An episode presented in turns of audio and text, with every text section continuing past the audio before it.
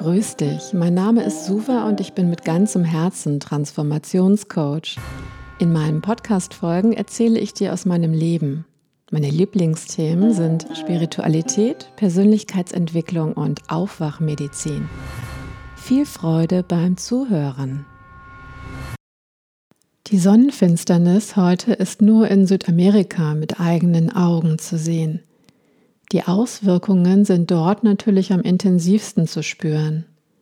Dadurch, dass alles mit allem energetisch verbunden ist, spüren manche von uns natürlich auch etwas in diesen Breitengraden.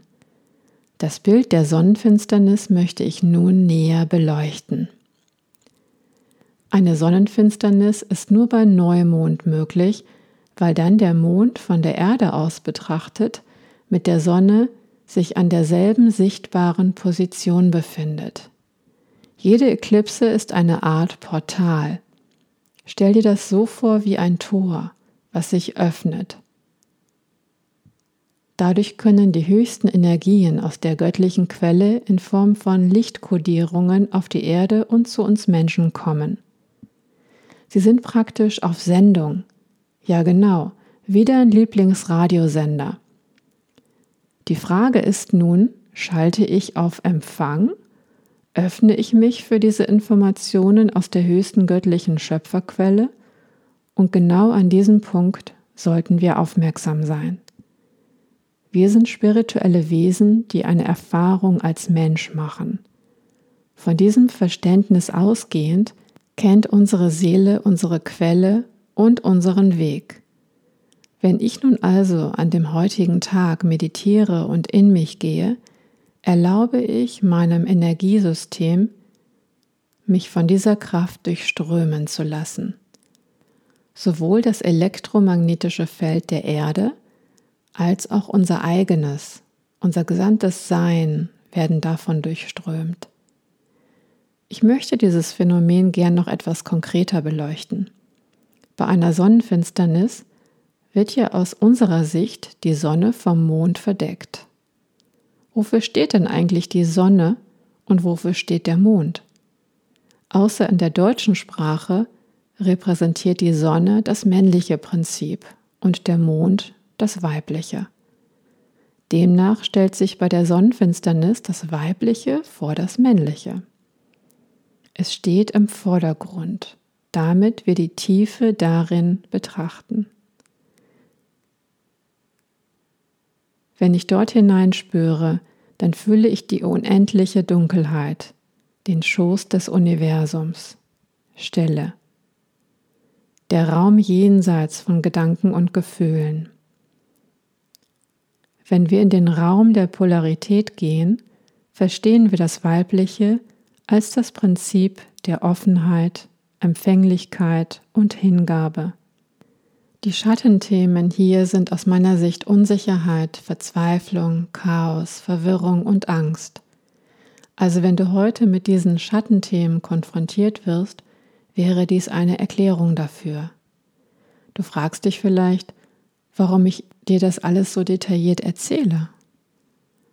Um dir begreiflich zu machen, dass wir als Menschen von diesen Prinzipien der Polarität betroffen sind – ob uns das bewusst ist oder nicht. Aber das ist noch nicht alles, was ich dir zeigen will. Die dahinterliegende Botschaft kommt jetzt erst. Ich bin in diesem Jahr immer mehr eingetaucht in eine Welt, in der es Menschen gibt, die ihre unermessliche Wirkung kennen und leben, wo es freie Energie gibt, wo Schöpferkraft durch alles und jeden strömt eine Welt, in der wir uns Menschen gegenseitig auf unsere Kraft aufmerksam machen, auf das, was wir zu geben haben, auf das, was in uns steckt. Mir sind in diesem Jahr Menschen begegnet, wenn auch nur sehr wenige, die diese Welt mit erschaffen wollen. Sie scheinen einen inneren Ruf zu folgen, weil sie nicht nur von dieser Welt träumen möchten, sondern darin leben wollen. Durch das Chaos im Außen hat sich meine innere Kalibriernadel sehr fein justiert. Ich erkenne die Paradigmen der alten Welt und die der neuen Welt also der ultimativen Freiheit, wie ich sie gerade beschrieb, im Bruchteil einer Sekunde. Genauer genommen brauche ich nicht einmal den Bruchteil einer Sekunde, weil dies jenseits von Zeit geschieht. Es ist also alles schon existent. Mein zukünftiges Ich lebt schon in dieser Welt und stellt mir alle nötigen Informationen für meine Evolution bereit. Mein altes Gedankengefängnis tritt immer mehr in den Hintergrund.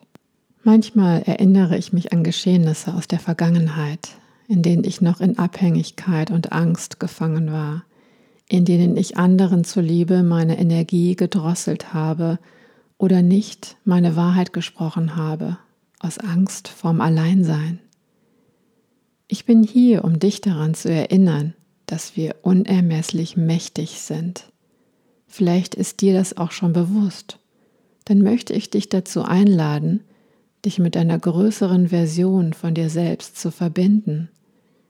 Wie würdest du ohne Energielimit leben? Wie würdest du in bedingungsloser Liebe leben? In absolutem Urvertrauen? Wie würde sich das anfühlen? Und verstehe mich da bitte richtig. Bedingungslose Liebe heißt wirklich nicht, dass du von nun an alles tolerieren müsstest. Sie ist wie Wasser, das überall hinfließt. Es umspült Hindernisse wie Felsen, es formt sie sogar auf seine Weise.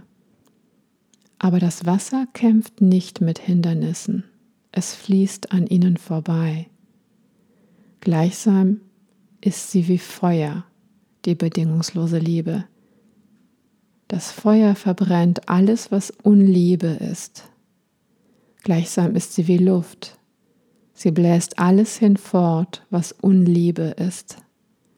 Und letztlich erblüht sie aus der Erde, aus der die materielle Welt geschaffen ist, und lässt alles manifest werden, was aus ihr kommt. Ich startete mit einem astronomischen Phänomen und ende nun mit einem astronomischen, aber auch astrologischen Phänomen. Nächsten Montag zur Wintersonnenwende werden wir Zeuge des seltenen Falls einer Anhäufung von mehreren Planeten im Sternbild des Wassermanns. Maßgeblich sind hier Jupiter und Saturn, weil sie sich nur sehr langsam um die Sonne bewegen und dementsprechend selten so nahe aufeinandertreffen.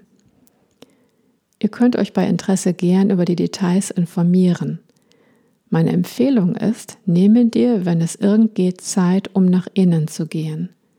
Der Zenit des Transformationspotenzials ist am frühen Abend.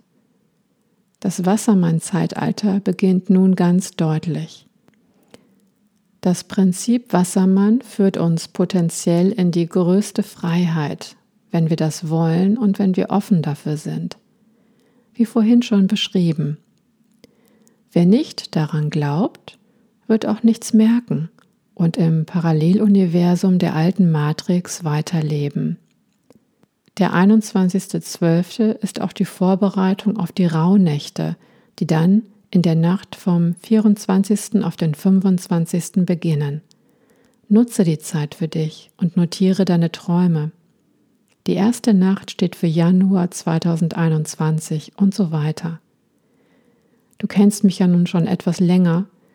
Der goldene Schlüssel ist immer der Weg nach innen. Dort ist dein wertvollster Schatz. Das ist und bleibt meine Botschaft. Also lass dich vom Spiel im Außen in deine innere Stille tragen und du hörst wieder von mir in 2021. Es freut mich, dass du diesen Podcast hörst. Vergiss nie, dass du einen Unterschied in dieser Welt machst und geliebt bist. Wenn du mehr über mich und meine Arbeit erfahren möchtest, besuche meine Website coaching-pyramide.de.